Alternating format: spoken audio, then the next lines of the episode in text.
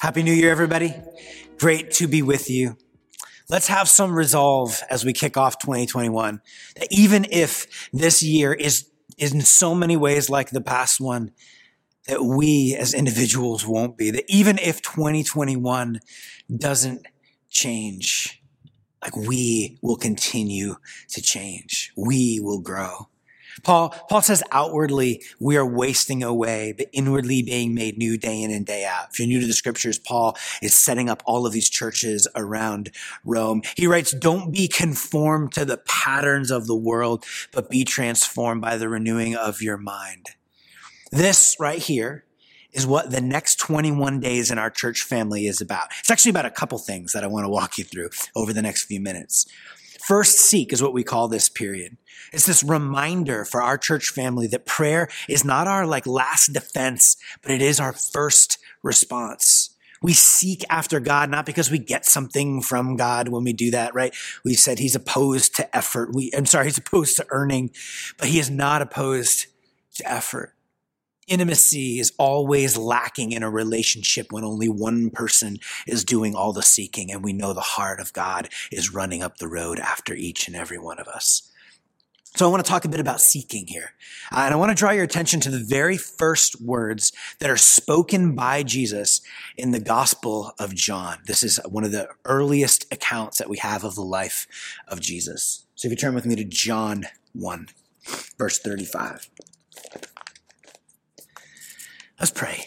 Let's pray for a moment. Lord, um, I'd like to share for a few minutes, hopefully just setting the, uh, the tone, unpacking again the why of why we as a church carve out this time at the beginning of a calendar year and in the fall, the beginning of a ministry year, Lord. Um, I pray, Lord, that you would uh, begin to make little deposits into our heart you'd uh, like illuminate um, ideas, like bring ideas and vision to mind of what these uh, next few weeks um, could, should look like for us as individuals um, and shape us, Lord, as a church in this time. Open our eyes, our ears, our hearts, Lord, that we may encounter you. We might be truly led by you, that we might see what you are up to as we begin this new year. And everybody said, Amen. John 135. The next day, John was there again with two disciples. When he saw Jesus passing by, he said, Look, the Lamb of God. When the two disciples heard him say this, they followed Jesus. So Jesus is, is beginning his ministry, and some disciples of John take notice and they begin to follow Jesus. There's something compelling about him. Turning around, it says in verse 38, Jesus saw them following and asked, What are you seeking? Now, turn with me, if you would, to the end of John's account of Jesus' life. He has just risen from the dead. New creation is here. And the very first word that the resurrected Jesus speaks is this in John chapter 20. Now Mary stood outside the tomb crying. As she wept, she bent over to look into the tomb and saw two angels in white seated where Jesus' body had been, one at the head and the other at the foot. They asked her, Woman, why are you crying? They've taken my Lord away, she said. She is grieving. Jesus has just been crucified. She says, I don't know where they've put him. At this, she turned around and saw Jesus standing there. But she did not realize that it was Jesus. He asked her, Woman, why are you crying? Who is it that you are seeking? There is this uh, startling beauty, by the way, here. The answer, Jesus, the answer is raising the question. Like, how kind and gracious is that? The answer is actually raising the question for us. Jesus knows that we are all seeking. He continues to ask us day after day through his spirit, season after season. So many of you know this year after year. He's asking, Who are you seeking? What do you want? It was Augustine, right, who reminds us famously that our hearts are restless until they find their rest in God. First seek is simply about pursuing the heart of God. This 21 day period where we as a church enter into a deeply intentional moment of prayer and fasting together as one body with the expectation that this will shape our hearts and shape the culture of our church and hopefully shape our city, our region for a season to come. It's a moment where we turn our attention again to the promises of God that surround this seeking. It says in the book of Hebrews, he rewards those who earnestly seek him. Uh, in Jeremiah, it says, You will seek me and find me when you seek me with all of your heart. What does it mean to seek God with all of our heart? Jesus says, ask and it will be given to you. Seek and you will find. Knock and the door will be open to you. That is a promise if you've ever heard one. In Amos 5 4, it says, This is what the Lord says to his people, to Israel Seek me and live. Seek me and live. And James, a writer to one of the early churches, says, Draw near to God, and he will draw near to you. And so, two of the primary ways that we draw near, two of the primary ways that we seek is through prayer and through fasting. So, turn with me, if you would, uh, to Mark 9. Mark 9. Why prayer and fasting? There's a lot of places we could go to talk about prayer and fasting, but this has been a passage that has continued to come up for me, especially in this past year. And it's a strange one. The context here is um, the disciples are with Jesus and they're they're um, they're sort of beginning to practice this way of Jesus. What does it mean to live in this new kingdom? And they're driving out evil. And there's this scene with a demon and they're trying to drive out this, this like manifested evil. And so in verse 28, we read, after Jesus had gone indoors, his disciples asked him privately, why couldn't we drive it out. The disciples were unable to drive out this evil. And he replied, this kind, this kind of evil, this demon can only come out by prayer and fasting. This is a passage about power. The disciples did not have the power needed to drive out this particular kind of evil in their age, in their cultural moment. Why prayer and fasting? Well, one, it weans us off self reliance. Like just sit on that phrase for a minute. It weans us off self reliance. I don't know if you feel like you're in a really great place with God. You, you, you feel like you're at the height of your maturity so far in your journey, or you feel like you've taken steps back like this is a constant lifelong process of weaning ourselves off our self-reliance and trusting in God. It actually, prayer and fasting brings to bear the kingdom of God. It reaches into the invisible and it activates something like power that we can't access just through technique or mechanisms or pragmatisms, through just good messages alone or good programming or whatever else. Like we so often in our day and age are relying on um, all sorts of cultural forms like laws and legislation. This is how we want to see the world change. And there's all sorts of good that we can talk about in that regard, in regards to a number of subjects. But we have to own, and I think many of us, I know in our church specifically, are realizing this more acutely than ever before. These cultural forms do not have the power to change hearts. And that is nearly everything. When you fast and we pray, we're getting in touch with the resources of heaven. And that's where the breakthrough happens. That's actually where the power is. So all I'm saying is that more than anything, we need God to know him, to see him, to follow his lead and thus then be faithful. To know God is different than having sort of a Christian worldview that we use to kind of baptize however we want to live. Too often we have lacked a legitimate encounter with God. We have just subscribed to a worldview. have that encounter with the joy of wonder. Like that, that wonder that only God brings that frees us of a desire for lesser things. An encounter with like the fear and awe of God that draws us into holiness and justice and righteousness. Genuine prayer and fasting says, God, you have to break through. We are powerless we don't know how to do this. We don't know how to push back that evil. We don't know how to deal with this crisis, whether it's in our own hearts or in the culture around us. We don't know what to do, like Jehoshaphat prays. We don't know what to do, but our eyes are on you. We're done without you.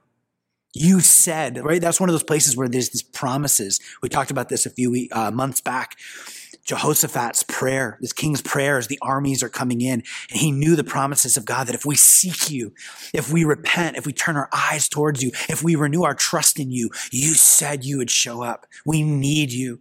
We realize that we've been relying on the, the good things you bring more than you. What happens in prayer is that God um, begins to change you. Like just by being in his presence, he begins to change you and to make you the kind of person who's willing to do his will. And I think so often we don't know how much our imaginations have been seduced by the world around us.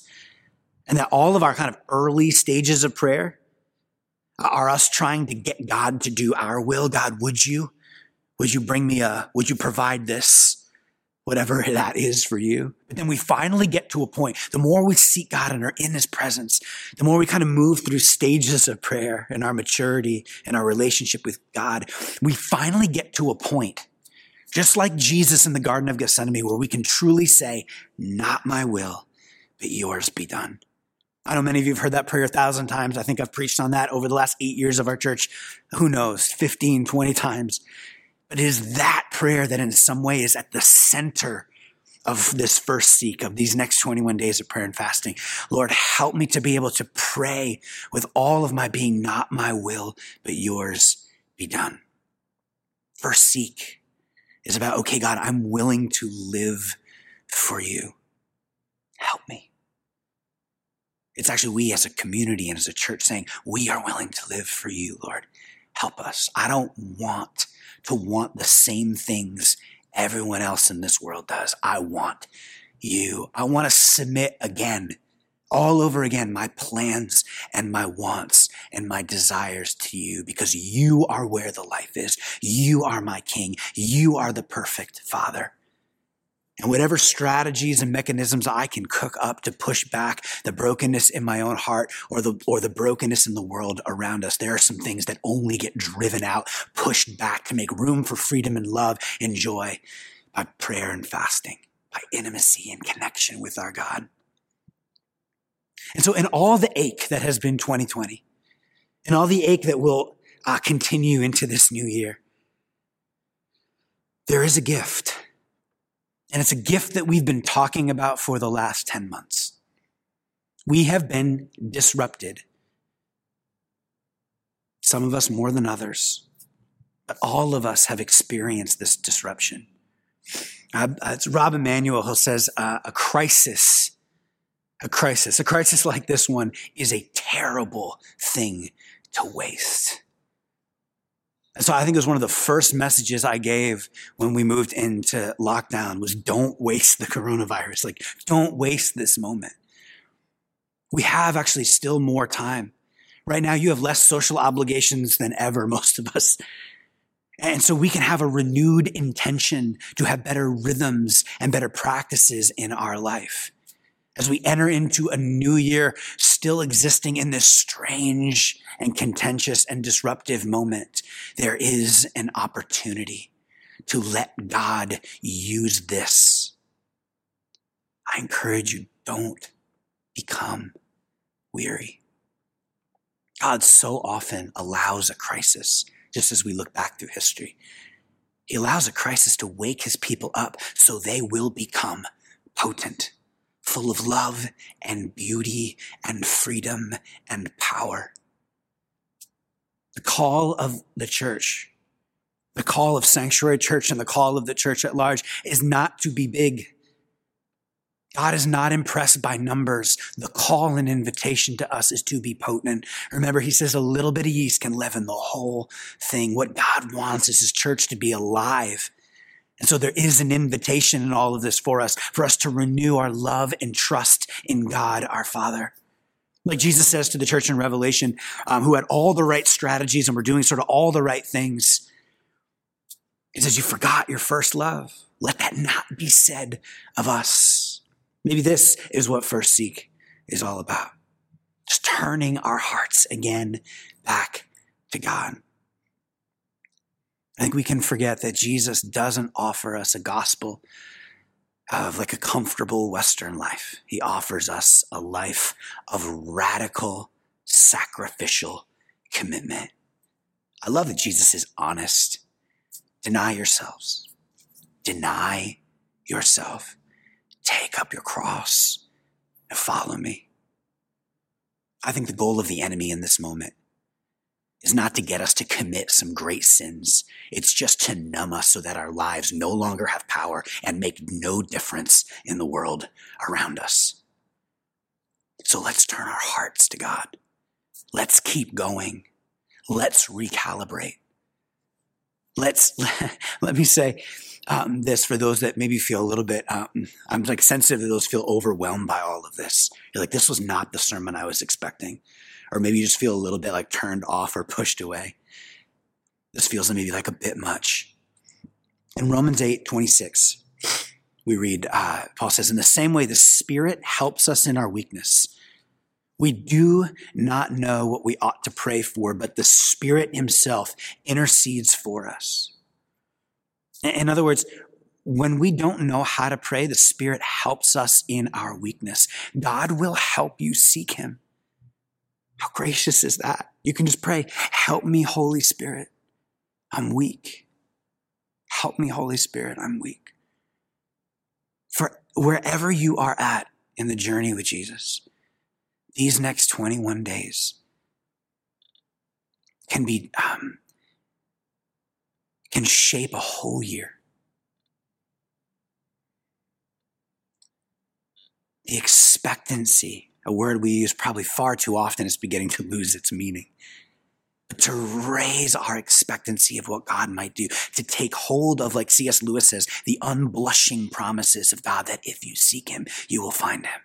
That if you want to drive out the brokenness you see around us, we actually need to be more in tune with the Father than ever before. That all Jesus could do, which is what we're going to be talking about in Vision Sunday in a couple weeks, is like all he could do was what he saw the Father doing.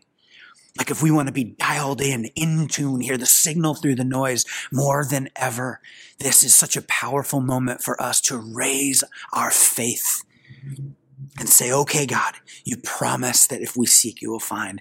If you are at the very beginning of your journey with Jesus, if you are like at the mountaintop or you feel like you've, you're, you're, you've come down the mountain with some deep cynical edge, I want to humbly submit to you that this 21 days um, can change everything. I want to leave you with a passage. This is sort of a strange way, I guess, to end a message. But this sermon, or this uh, this message, this passage, excuse me, um, is something that I, I'm I'm pretty confident that is going to really shape our vision for 2021.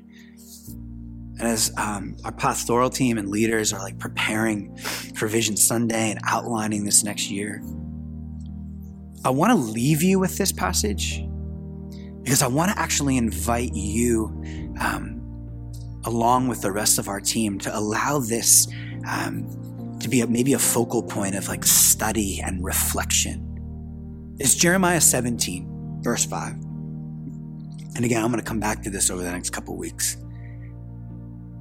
It goes like this.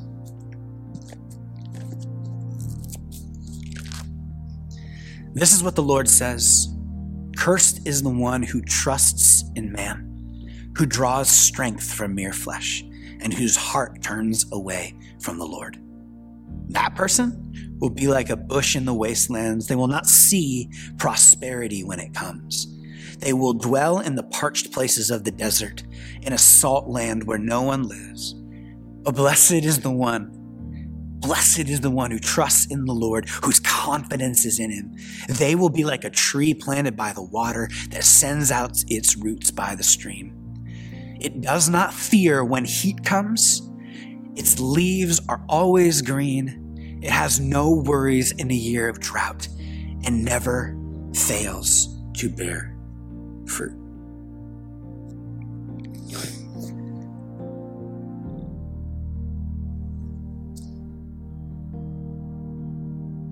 Lord, our propensity to turn our eyes off you, to turn our attention to what we can immediately control, to move to worry,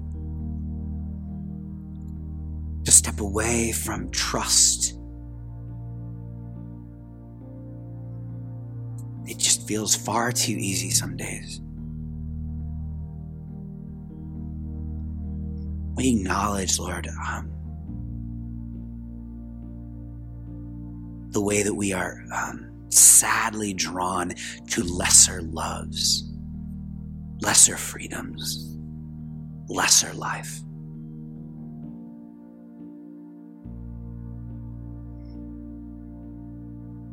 And so, Lord, we, uh, to everyone who's going to join us and participate in these next couple weeks of prayer and fasting,